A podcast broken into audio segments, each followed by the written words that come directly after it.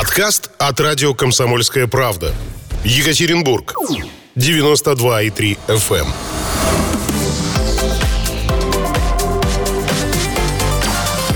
Картина дня. День, добрый день, уважаемые радиослушатели. Это радио «Комсомольская правда», Екатеринбург, 92,3 FM, эм. два других города вещания в нашем регионе. Это Нижний Тагил, 96,6 и Серов, 89,5.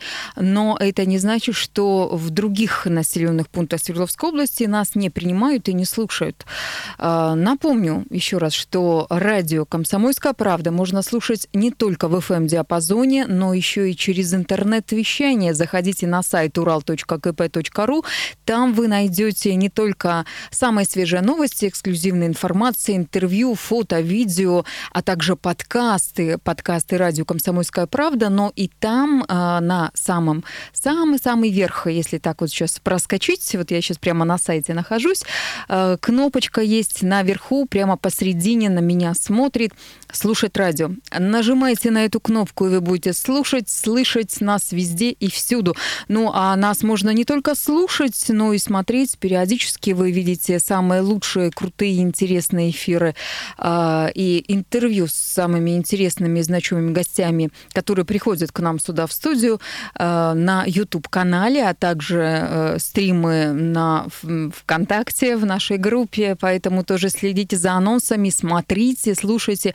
Ну а также говорите, говорите с нами, уважаемые радиослушатели, потому что все, что мы делаем, мы делаем для вас настоящие новости, настоящие люди, настоящее радио, только у нас это радио «Комсомольская правда». Итак, напомню, контакты, по которым вы можете с нами связаться, мы вас выведем в прямой эфир, и вы расскажете о своих новостях. Это телефон 3850923, 3850923. Напомню, код города 343. Ну и WhatsApp. WhatsApp по-прежнему у нас работает включенный, мы тоже принимаем ваши сообщения. Плюс 7 953 385 0923. Итак, меня зовут Людмила Варакина. Мне помогает вести эфир звукорежиссер Павел Кислицын. Вот он кивает вам, машет рукой и тоже передает огромный привет из Екатеринбурга. У нас э, часы показывают 13.05, и если пробежаться по другой сервисной информации, обращаемся к Яндекс пробкам, обращаемся к Яндекс Погоде. Так вот, в Екатеринбурге в эти минуты, судя по э, сервису Яндекс Погода, плюс 23 градуса. Ночью будет 17, и э, с вечера нам обещают дождь. Другие города вещания радио КП, это Нижний Тагил, э, плюс 20 прямо сейчас. И если мы посмотрим, что же севернее, севернее в Серове, в Серове будет э, ночью плюс плюс 14, дождя не обещают, ну а в эти минуты в Серове плюс 21 градус. Э, традиционно начинаем рассказывать вам э, о событиях дня с историей, связанной с коронавирусом. Напомню, что в Свердловской области за эти выходные в субботу подтвердилось 259 случаев коронавируса, из них 117 э, среди жителей города Екатеринбурга. Было зарегистрировано 5 смертей. В воскресенье зафиксировано 245 новых случаев COVID-19. И радостно, что никто из пациентов не умер. Свердловская область по-прежнему у нас остается на втором месте в России по числу заражений коронавирусом за сутки.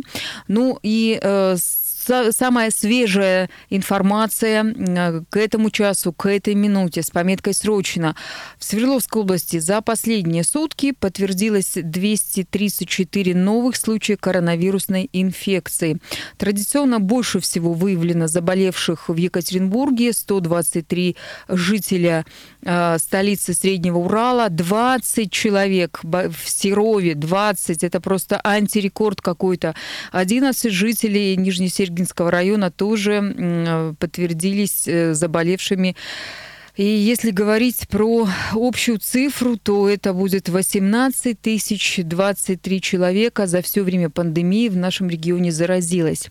Что касается количества э, тех, кто находится в реанимации в тяжелом состоянии, то в настоящий момент в Свердловской области 187 пациентов э, находятся в реанимациях и 152 э, человека помещены в палаты интенсивной терапии, 70 из них подключены к аппаратам искусственной вентиляции легких. По-прежнему в инфекционных отделениях больниц Свердловской области остаются 5833 три человека.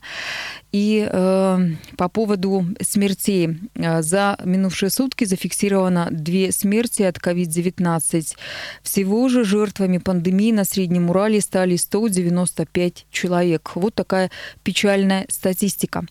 Ну, мы уже рассказывали вам, уважаемые радиослушатели, что в наш регион э, в пятницу после обеда приезжал министр здравоохранения России Михаил Мурашко. Он провел совещание и встречи, в котором принимали участие полпред президента, в Уральском федеральном округе Николай Цуканов, губернатор Свердловской области Евгений Куйвышев, ну и различные главные врачи медучреждений региона. А, напомню, что ранее Росздравнадзор проводил проверку работы регионального Минздрава. Ну и, собственно говоря, вот эта проверка, она стала отправной точкой для визита федерального министра. Мурашко заявил, что приехал в Екатеринбург, чтобы установить нарушения, выявленные в ходе вот этой самой проверки. Отчет о проверке пока не опубликован нигде. Официальных комментариев по этому поводу никто не дает. Но можно догадываться об основных э, претензиях. Это, во-первых, расхождение количества зараженных коронавирусом, которые публикует оперативный штаб, и э, данные Роспотребнадзора. И еще одна претензия, э, естественно, это к работе скорых в Свердловской области и в городе Екатеринбурге. Комментарии, э, комментируя ситуацию в здравоохранении Свердловской области, министр России Михаил Мурашко дипломатично отметил, что в целом помощь была организована в соответствии с порядками, но по его словам видно, что вопросы все-таки э, какие-то доработки требуют. Мы видим, что в Свердловской области сделана большая, огромная работа по развертыванию коечной сети. Это касается и стационарной части и мобилизации сил э, работы на амбулаторном этапе. Более 6 тысяч коек работают э, на прием пациентов достаточно высокое поступление. Мы констатируем, что загруженность коек в целом составляет э, в районе 86%. Неплохо выстроены объемы оказания помощи на амбулаторном этапе, но специалисты э, федеральных ведомств помогают сегодня э, и Министерству здравоохранения Свердловской области для того, чтобы более четко были выполнены те стандарты развертывания организации и непосредственно оказания медицинской помощи каждому пациенту. Э, поэтому сегодняшнее совещание было проведено именно по выверке и э, устранению тех замечаний, которые были выявлены по результатам э, проверок и совместной работы специалистов Росздравнадзора и федеральных ведомств. Губернатор Евгений Ковишев признал, что ситуация с коронавирусом в Свердловской области напряженная, но стабильная. А, если обстановка будет ухудшаться, то есть понимание, какие дополнительные места разворачивать и какие новые формы лечения применять. А, давайте послушаем, что же он говорит э, далее э, господину министру Мурашко. Помимо того, что Екатеринбург, Свердловская область является одним из центров Российской Федерации по оказанию высокотехнологичной помощи, но не секретно для кого, ни для кого, что а, одним из проблемных вопросов это, конечно же, вопросы, а, связанные с оказанием первичной медицинской помощи. А, для нас развитие этого звена это не просто взять, укомплектовать специалистами э, среднего специального образования или, или терапевтами э, те или иные э, сельские медицинские учреждения. Это вопрос более широкий. Значит, для того, чтобы люди оставались, необходимо обеспечивать жильем. Для того, чтобы жили люди с комфортом, нужно заниматься благоустройством села, обеспечением работы и так далее, и так далее. Это такой огромный комплекс мероприятий, которые необходимо сделать при реализации этой программы.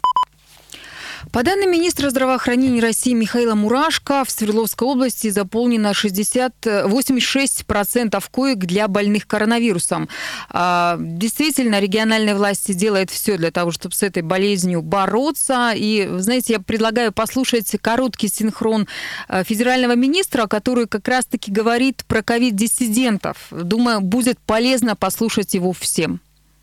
Именно осознание и внутреннее организация и требования к себе, э, особенно желание обезопасить своих близких, окружение, э, является ключевым.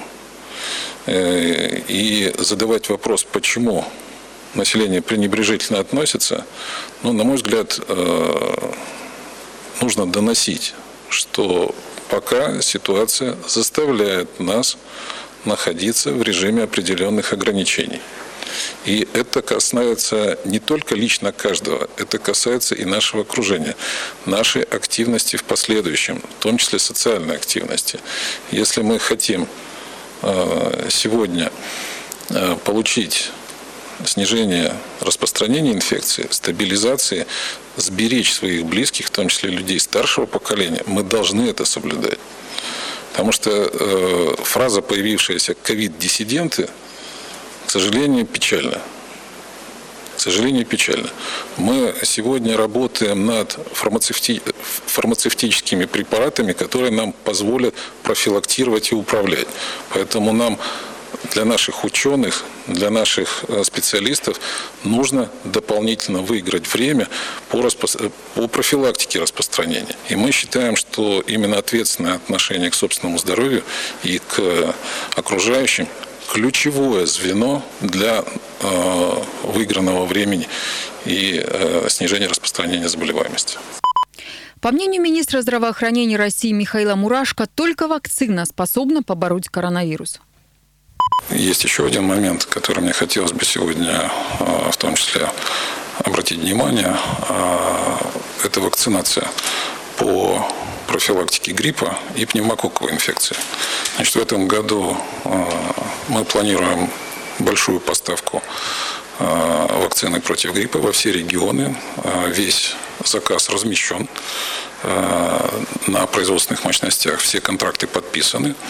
Э, важным является, чтобы период подъема пик заболеваемости гриппом и продолжения циркуляции COVID-19 э, не попали в синергию. Поэтому чем выше население, это многие страны сегодня пришли к такому выводу, и мы абсолютно поддерживаем это направление, поэтому вакцинация против гриппа является ключевым для снижения осложненных форм течения COVID-19.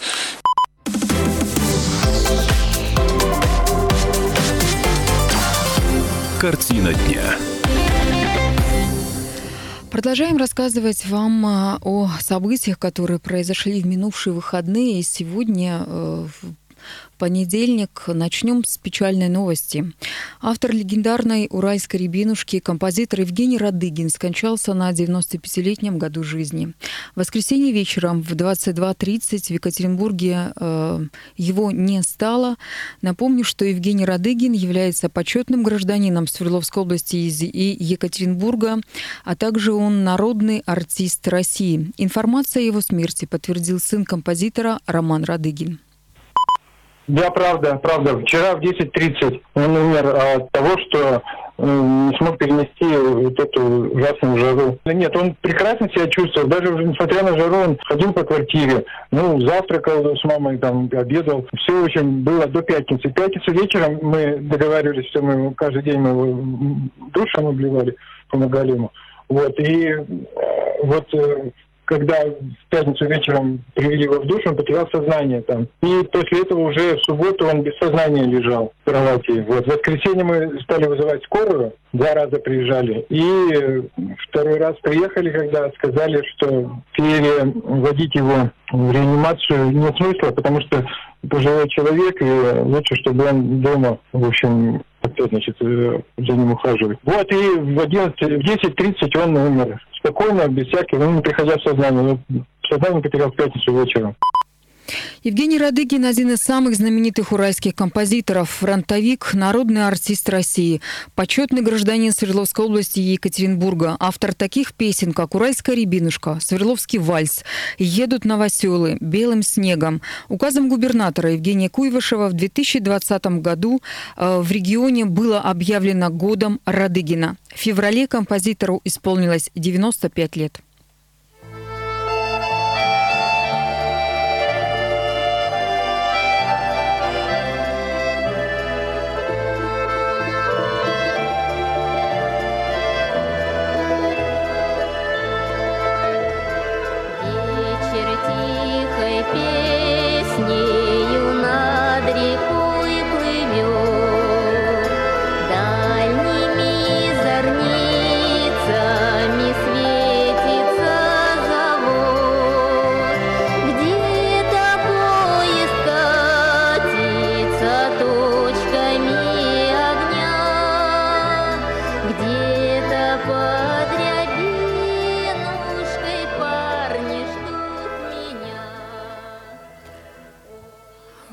Другим новостям. На Среднем Урале горит заповедник Денежкин камень. Площадь пожара достигла пяти с половиной гектаров. На помощь позвали добровольцев из Москвы и Красноярска.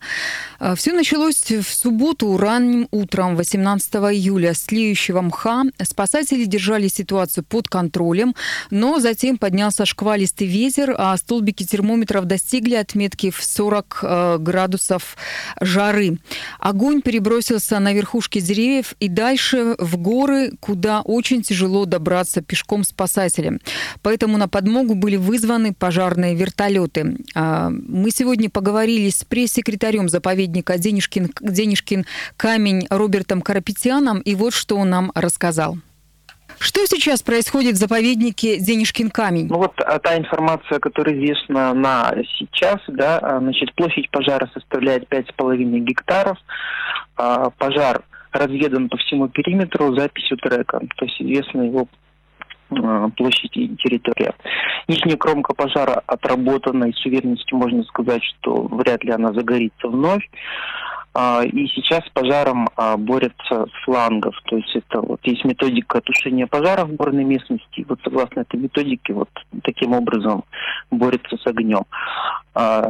Из-за того, что местность очень сложная и удалена от воды, то есть там нет никаких водоемов, тушение происходит медленнее, чем необходимо для того, чтобы локализовать э, огонь. А, и для, для эффективной работы сейчас, конечно, нужно организовать подвоз воды к месту тушения. Сейчас прорабатывается техническая возможность доставки воды вертолетом. А, Ми-8 уже произвел три сброса воды, что значительно облегчило ситуацию. Но, к сожалению, вот э, после 12-13 часов дня а, работать а, невозможно, потому что работу приходится сворачивать, потому что это уже опасно для людей. Кромку раздувает ветром, что создает э, опасную ситуацию. Каким образом региональные власти помогают в ликвидации пожара? Есть ли помощь от сотрудников МЧС? Да, как раз вот э, мы замечаем, что по сравнению с 2010 годом, да, в этот раз э, все службы работают слаженно и оперативно, на удивление, то есть нет э, никаких заминок. То есть э, как раз работает сейчас э, э, вертолет э, МЧС по Свердловской области. А, в том числе очень слаженно работает и Росприроднадзор, и авиалесохрана, то есть э, постоянно на связи с директором заповедника, то есть ситуация полностью пока вот э, в плане организационной вопросов никаких нет. А сейчас э, мы просим организовать работу медика на месте, потому что ситуация может быть э, опасной и потребует, э, значит, чтобы медик был на месте. Поэтому Анна Евгеньевна Квашнина, директор заповедника, запросила у Североуральского городского округа организовать возможность э, пребывания в лагере медика, который готов и, и сможет работать в полевых условиях. А, возможно, даже будет организован второй лагерь рядом с местом пожара, чтобы люди не тратили время, чтобы вот ходить в лагерь, потому что это все в полутора километрах. То есть там лагерь находится в полутора километрах от места пожара. Известна ли причина возгорания? Ну, по предположениям значит, наших специалистов, это все-таки была молния, потому что была сухая гроза, очень а, значит, сухая подстилка в лесу, очень было сухо, и действительно молнии а, и грозы значит, там фиксировались в этих местах в большом количестве. То есть э, с большой значит, долей вероятности все-таки это была молния, которая послужила причиной пожара. В данный момент у вас идет дождь или нет? В Свердловской области, да, небольшие дожди прошли, но на нашей территории э, пока их нет. И даже если они э, будут небольшие, конечно, это не, не сильно нам поможет. То есть нам надо, чтобы хорошо пролила местность, и именно маховую подстилку, чтобы там просто ничего уже не, не тлело, не, воз, не было новых возгораний. Поэтому нам нужен э, хороший дождь. Мы его, конечно, ждем с нетерпением. Сейчас э, в помощь к заповеднику, помощь э, значит, нашим специалистам нужны специально подготовленные люди. То есть волонтеры пока не требуются. Э, тут авиалесохрана нам обещала э, помочь людьми и МЧС России. Э, МЧС по Свердловской области, да, 10 человек, возможно, выделят. Сегодня уже туда направили 6 э, человек, это Greenpeace России – люди из Москвы и Красноярска туда поедут. Вот. Ну и, в принципе, если будет организован подвоз воды, то волонтеры, скорее всего, нам не понадобятся. Это радио «Комсомольская правда», и говорим мы о событиях, э, которые случились в эти выходные и сегодня в понедельник. Еще одна тема, которая, ну, я не знаю, уже, наверное, месяца два обсуждается буквально в режиме каждый день. Тема связана со скандальным схиегуменом Сергием. На этот раз поступила информация, что экс-глава Свердловской колонии Гуфсин заступился за этого человека. Мария Трапезникова, моя коллега, сейчас в студии. Здравствуйте, Мария. Добрый день. Вы как раз писали материал на эту тему, поэтому делитесь подробностями с нашими радиослушателями. Да, ну начнем с того, что ну, я просто напомню о том, что э, пальный отец Сергий, он в 80-х годах, э, у него была уголовная судимость за убийство. Э, он отбывал наказание в исправительной колонии номер 13 в Нижнем Тагиле. И вот как раз э, тогда главой этой колонии был э, ныне генерал-майор Иван э, Жарков.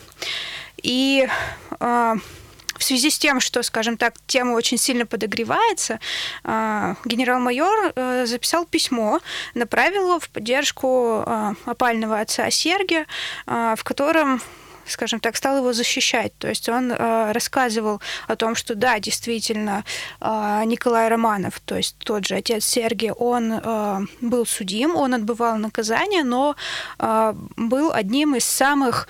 Э, как это правильно выразиться, хороших, послушных заключенных, которые... Вот... В общем, хороший человек, э, да. да, был заключенным, но хорошим, поэтому верьте его товарищи. Да, и а, ну, он также, он, скажем так, он просто подтвердил э, слова самого отца Сергия, когда тот э, записал видеообращение, в котором признался в своем уголовном прошлом, что э, вот э, якобы в 80-х годах, будучи заключенным, Николай Романов а, действительно принимал активное участие в строительстве храма, а, который... А вопрос. А, генерал-майор Иван Жарков не сообщил, э, по каким статьям-то, собственно говоря, опальный схигумен Сергий-то сидел? То есть там же убийство было, и ему приписано что-то еще? Нет, он в своем письме этого не обозначил, но мы как бы знаем, что он сидел за убийство. Вот. А, ну и, собственно, он принимал активное участие, он устроил храм, который после этого а, посетил а, патриарх московский и всея Руси Алексий II. Спасибо большое, Мария. Ну, а я добавлю, что подробности об этом письме вы найдете на сайте ural.kp.ru. Мы уходим на новости.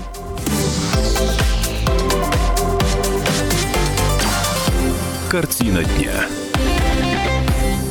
Мы продолжаем рассказывать вам о том, что же произошло интересного в минувшие выходные. И э, сегодня в городе Екатеринбурге, Свердловской области. Меня зовут Людмила Варакина. Мне помогает звукорежиссер Павел Кислицын. И напомню контакты, по которым вы можете связаться с нами. Во-первых, сообщить свою собственную новость. Ну, а во-вторых, может быть, прокомментировать услышанное. Итак, э, телефон прямого эфира 3850923, код города 343 3 и сообщение принимаем на WhatsApp плюс 7 953 385 09 23.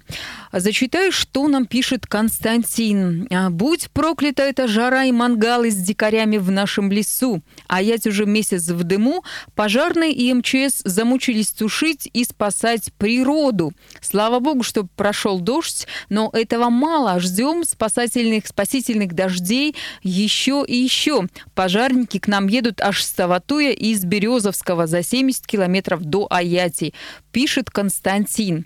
Ну, для Константина и для всех остальных наших радиослушателей я хочу сказать э, хорошую новость. Жара наконец-таки отступила. Погода в Екатеринбурге э, в начале этой недели будет умеренно теплой. Теперь можно вздохнуть полной грудью запах дождя, потому что действительно аномальной жары у нас больше не будет. В начале этой недели э, синоптики Уралгидромета прогнозируют э, что будет температура плюс 24, это максимум. Во вторник, 21 июля, пройдет кратковременный дождь и гроза. Воздух остынет до 20-22 градусов. Э, будет ветер юго-восточный 5-10 метров в секунду при порыве с грозами до 14 метров в секунду. Ну и в среду, 22 июля, будет облачно и дождливо. Температура воздуха составит 23 23-25 э, со знаком плюс. Э, Уральский гидромедцентр также сообщает, что до конца этого месяца температура воздуха на Урале будет в пределах 20-25 градусов. А повышение температуры возможно только в отдельные дни. Ну и э, хочу также сообщить вам информацию, что в Свердловской области было продлено штормовое предупреждение на понедельник, 20 июля. В регионе ожидается шквалистый ветер с порывами до 25-30 метров в секунду, град, а также сильные дожди. Спасатели МЧС просят всех, всех жителей Свердловской области соблюдать меры безопасности и без необходимости на улицу во время непогоды не выходить. Ну, а также а, не нужно проводить на открытом воздухе, на высоте никаких работ. И, пожалуйста, откажитесь от отдыха на природе хотя бы сегодня. Ну и еще одно сообщение от, от МЧС. С автомобилистам лучше отказаться э, от того, чтобы оставлять свои автомобили на, э, под, под различными навесами, под различными э, деревьями. Оставляйте машины на крытых парковках. Вот так пишут спасатели МЧС. Ну и также они напоминают, что во время грозы нельзя приближаться к водоемам, нельзя пользоваться телефоном, лучше их вообще отключить. Э, помните, что вода является отличным проводником электричества, поэтому при грозе немедленно выбирайтесь из воды, отойдите на безопасное расстояние. Это минимум 100 метров. Ну и также не стоит пережидать грозу на берегу, в палатке или под деревьями. Еще одно сообщение от МЧС. Если вдруг э, град застал вас на улице, то необходимо выбрать укрытие. Но если невозможно можно найти это самое укрытие. Защитите голову от ударов градин, прикрывайте руками, одеждой, сумкой. Также обратите внимание, что прятаться под деревьями ни в коем случае нельзя. Ну и находясь дома во время грозы, плотно закрывайте окна, дымоходы, если вдруг у вас э, частный дом. Ну и э, отсоедините электроприборы от источников питания. Э, Напомню еще раз, прекращаем все телефонные разговоры во время грозы, отходим от окон, от каких-то больших массивных металлических предметов. Ну, а если вдруг произошло какое-то ЧП, то немедленно звоните спасателям по телефонам 101 или 112. Еще одна новость. Теперь она касается жителей района ЖБИ в городе Екатеринбурге. Э, здесь перекрывают мост до 15 августа. Строители будут ремонтировать путепровод на улице 40-летия Комсомола.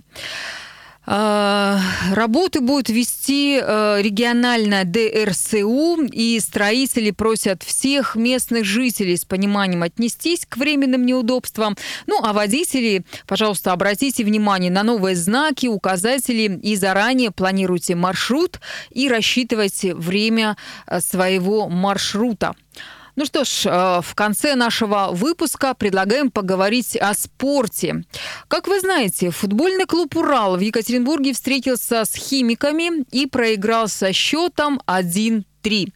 Сразу же после этого главный тренер уральской команды Дмитрий Парфенов в комментарии журналистам федерального телеканала объявил, что подаст в отставку. Позже Парфенов объяснил, с чем связано это решение. По игре э, проиграли самый важный матч года, и, конечно, кто-то должен отвечать. Ну, наверное, главный тренер должен ответить.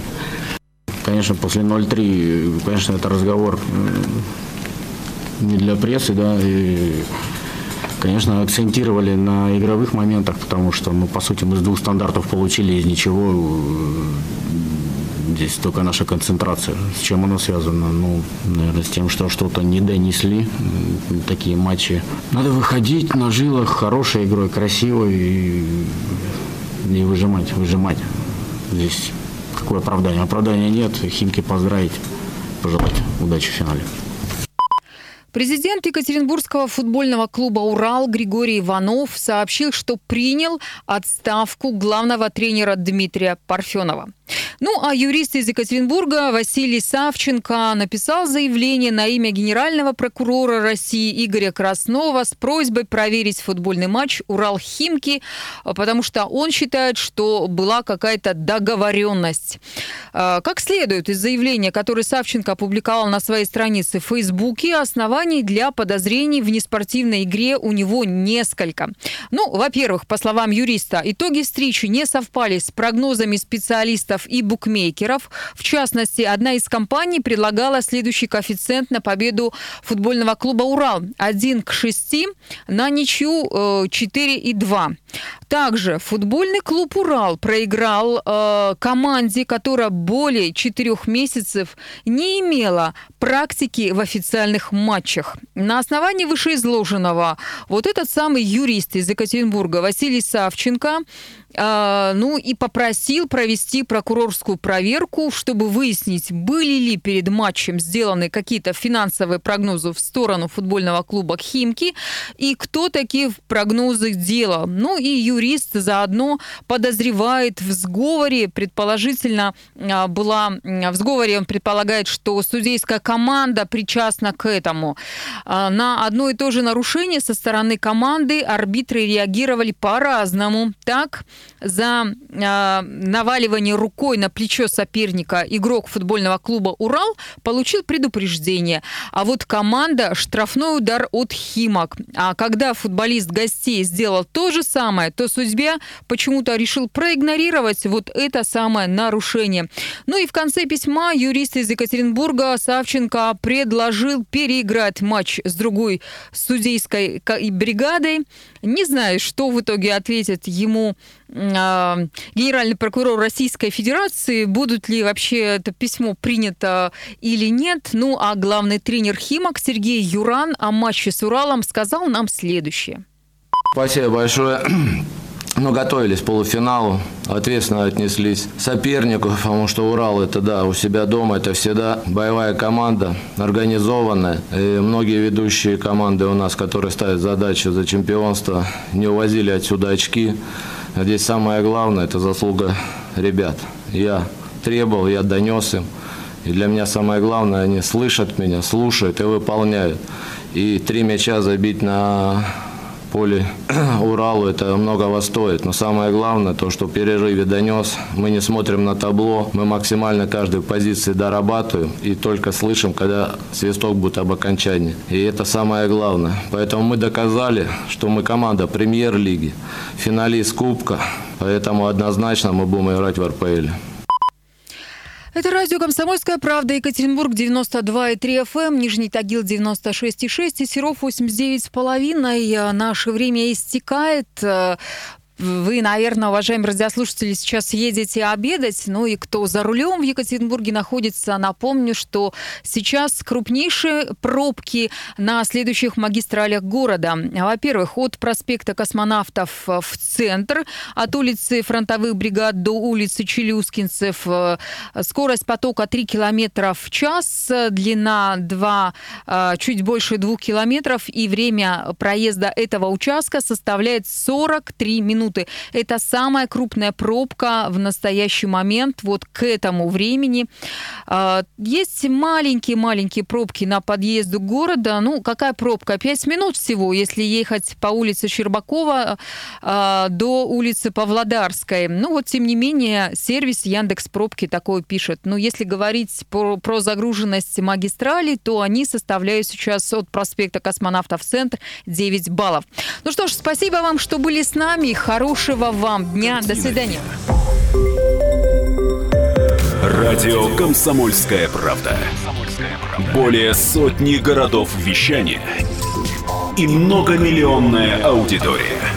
Екатеринбург 92 и 3 FM. Эм. Кемерово 89 и 8 FM. Эм. Владивосток 90 и 4 FM. Эм. Москва 97 и 2 FM. Слушаем всей страной.